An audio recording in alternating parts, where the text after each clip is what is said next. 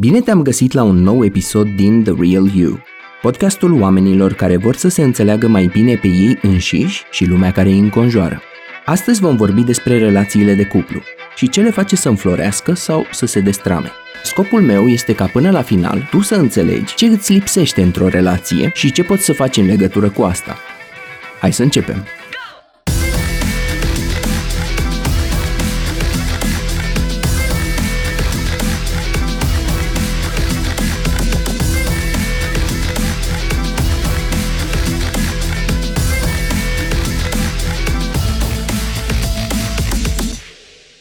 Dacă ne uităm puțin la rata divorțurilor, atât în România cât și în străinătate, cu ușurință putem să ne dăm seama cum căsnicia nu mai e domne ce a fost odată, cândva de mult.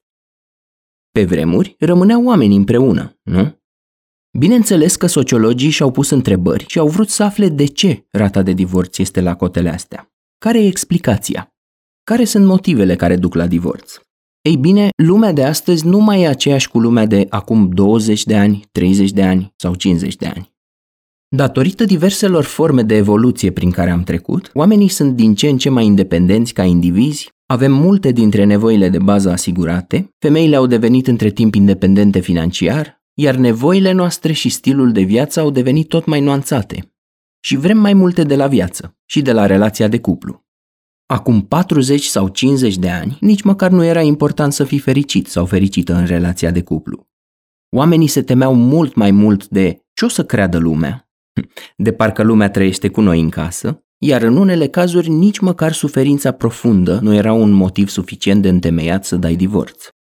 Îmi mai aduc aminte și acum din liceu, când eram obligați să citim romanul Ion de Liviu Rebreanu, cum mi-a rămas în minte pentru totdeauna un schimb de replici între Zenobia, mama lui Ion, și Ana, femeia cu care se căsătorise pentru pământ, nu din dragoste. Ana se duce la Zenobia și îi spune ceva de genul Ion mă bate. Iar Zenobia îi spune, plină de înțelepciune rurală, Eh, ce să facem? Asta e soarta noastră, a femeilor. Să suferim, să pătimim. Ce să faci? N-ai ce să faci.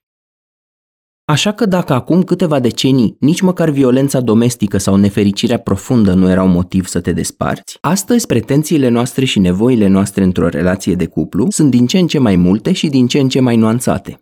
Pentru oamenii care locuiesc în marile aglomerații urbane, nu doar ieșirea din cuplu e problematică, ci și intrarea într-un cuplu. Am văzut la un moment dat un studiu foarte interesant care arăta că în marile orașe, cu populații de sute de mii sau milioane de locuitori, poți să alegi între foarte multe persoane, iar asta devine puțin derutant. Lucrul ăsta e ilustrat și de autorul Barry Schwartz în cartea lui The Paradox of Choice, unde în esență omul spune că faptul că te duci în supermarket și ai de ales dintre 12 feluri de detergent pentru rufele tale și vreo 9 feluri de balsam, nu îți aduce mai multă fericire, ci din contră. Dacă locuiești într-un cătun izolat și e nevoie să mergi un kilometru pe jos ca să aduci niște căleți cu apă proaspătă, atunci îți va veni mult mai ușor să o iei pe Ileana din capul satului sau pe Costel, după caz, pentru că nu ai derutant de multe opțiuni la dispoziție. Atunci când alegerile sunt prea multe, apare fenomenul FOMO, Fear of Missing Out. Mi-e teamă că dacă aleg varianta X, pierd beneficiile pe care mi le-ar oferi varianta Y, și dacă aleg Y, poate că pierd beneficiile pe care mi le-ar fi oferit X și Z. În orice caz, ideea e că o relație de cuplu din ziua de astăzi e complexă și are multe aspecte.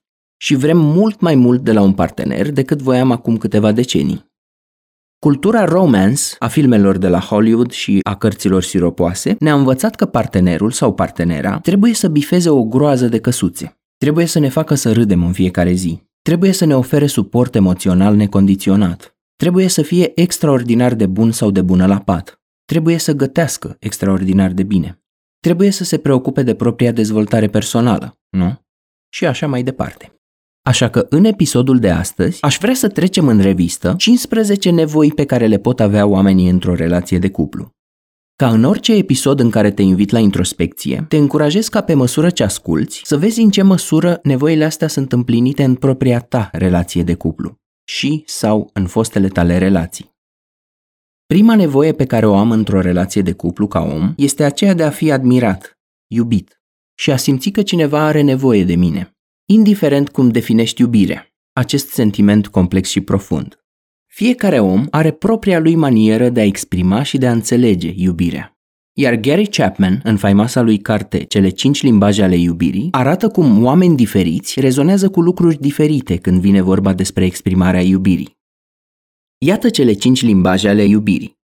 Unul dintre ele este reprezentat de cuvinte, de declarații, de vorbe de bine pe care îi le spui partenerului sau partenerei. Când îi spui ce apreciezi la el sau la ea, sau când îi spui cât de bine îi stă machiajul sau hainele pe care le-a ales.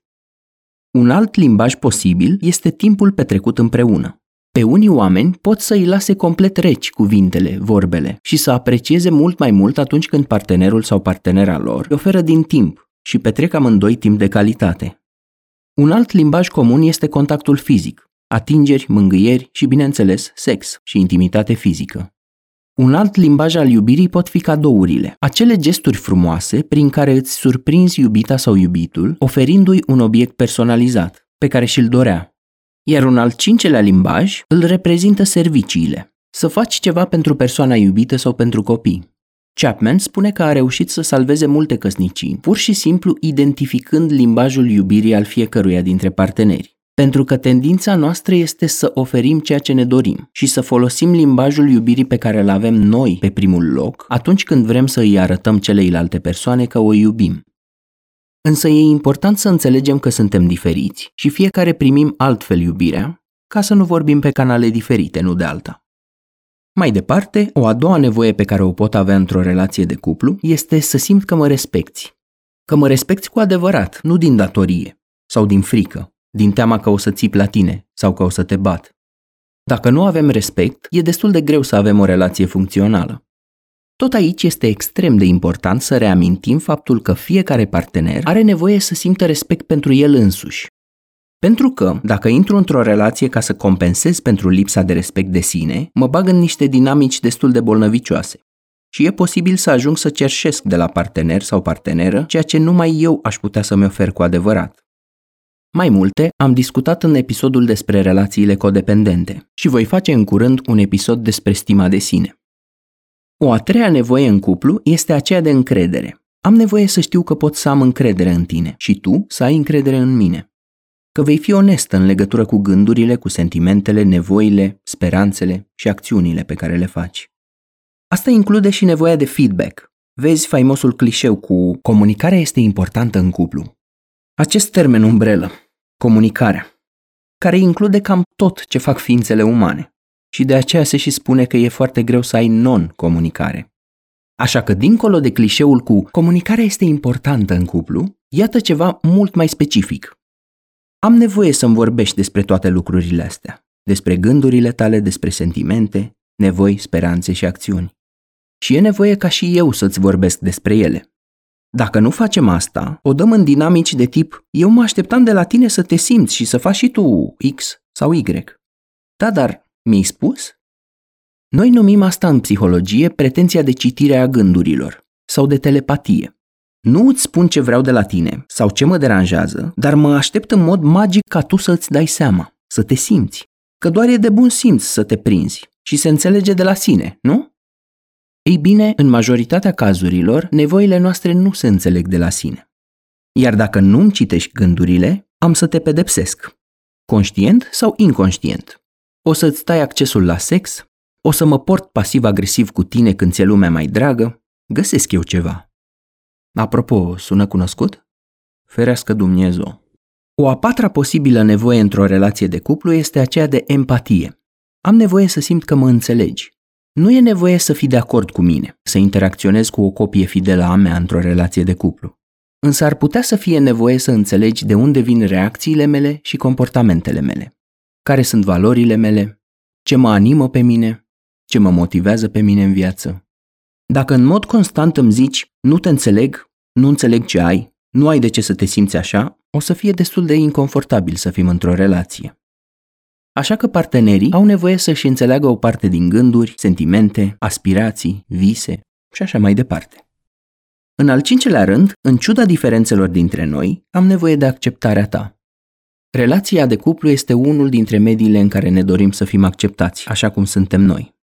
să putem să ne lepădăm armura și masca și să fim noi înșine, fără teama de a fi judecat sau respins.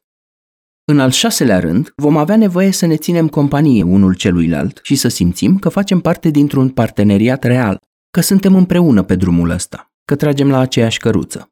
Chiar dacă fiecare partener are propria individualitate și propriile lui proiecte, este bine să existe și ceva comun, o marjă de fuziune între cei doi, ceva constructiv.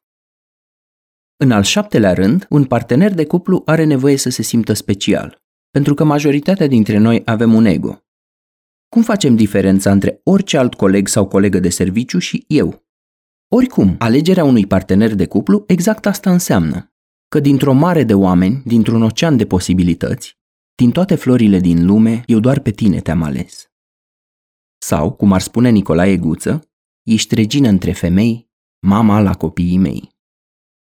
De multe ori, atunci când iubim pe cineva, există chiar și tendința asta să-l comparăm cu alte persoane și să-l scoatem câștigător din această comparație. Aici, e important și să nu ne îmbătăm cu apă rece și să ne idealizăm partenerul sau partenera. Cu alte cuvinte, e o linie fină între a vedea persoana iubită ca fiind specială și idealizarea disfuncțională. Tot la nevoia de a ne simți speciali, intră și sentimentul că sunt undeva în prioritățile tale, că mă aflu acolo pe undeva printre lucrurile pe care le prețuiești pe lume. În al optulea rând, am nevoie să comunic afectiv cu tine. Aici e vorba despre intimitatea emoțională, până în punctul în care ne dezvoltăm abilitatea să ne rezolvăm problemele în cuplu, într-o manieră în care să câștigăm amândoi, nu în care să facem Scandenberg, într-o confruntare de tip care pe care. Pentru că ne cunoaștem nevoile și triggerele și personalitatea, putem să identificăm cu o oarecare ușurință conflictele și să găsim în mod creativ împreună modalități să trecem peste obstacole. În orice caz, în cuplurile în care a murit comunicarea afectivă, se poate vorbi adeseori despre singurătatea în doi. Însă nevoile nu se termină aici. În al nouălea rând, avem nevoie de stimulare, pentru că altfel ne plictisim. Eu mă bucur de viață, tu te bucuri de viață, dar ne bucurăm de ea și împreună. Am nevoie să mă bucur de viață împreună cu tine. În al zecelea rând, avem nevoie de romantism. Romantismul e destul de greu de definit, dar ușor de recunoscut. Multe cupluri îl au la începutul relației, dar el începe să se stingă odată cu trecerea timpului. De aceea, am fost bucuros să văd că mulți autori care vorbesc despre relații de cuplu spun că nu e deloc o idee rea să ne curtăm din nou partenerul sau partenera să flirtăm din nou, să ieșim din nou la un date, chiar dacă suntem împreună de o grămadă de timp. În al 11-lea rând, avem nevoie de susținere, încurajare și suport. Deși relațiile de cuplu se desfășoară între doi adulți care pot să funcționeze și independent și se sprijină pe propriile lor picioare, există și momente când unul dintre noi este jos, la pământ, și nu mai are resurse și energie atunci poate fi nevoie ca unul dintre partenerii de cuplu să meargă înspre celălalt și să-i ofere susținere. Iar când perioada se încheie, putem să revenim la o relație de tip adult-adult, ca să nu ne blocăm într-o relație codependentă în care avem întotdeauna același furnizor și același beneficiar. Atunci când trec printr-un moment greu sau o boală sau o provocare aparte, voi avea nevoie să înțelegi cum mă simt. Alteori pot să am nevoie să mă încurajezi, sau să compensez pentru ceea ce nu pot face momentan. Iar accentul este, bineînțeles, pe cuvântul momentan. Însă, în al 12-lea rând, dincolo de susținere, încurajare și suport, am mare nevoie să mă confrunți într-o manieră constructivă. Când ceva nu e în regulă în comportamentul meu, când am scăpat din trifoi și m-am dus în lucernă, când am luat-o pe arătură, când ți se pare că gândesc nerealist. Însă este nevoie să ne confruntăm fără folosirea rușinii, și fără să desfințăm cealaltă persoană. Putem mai degrabă să ne atenționăm unul pe celălalt și mai ales să ținem cont de felul cum comunică fiecare. O a 13-a nevoie posibilă într-o relație de cuplu poate fi aceea de a ne simți o persoană dorită și atractivă.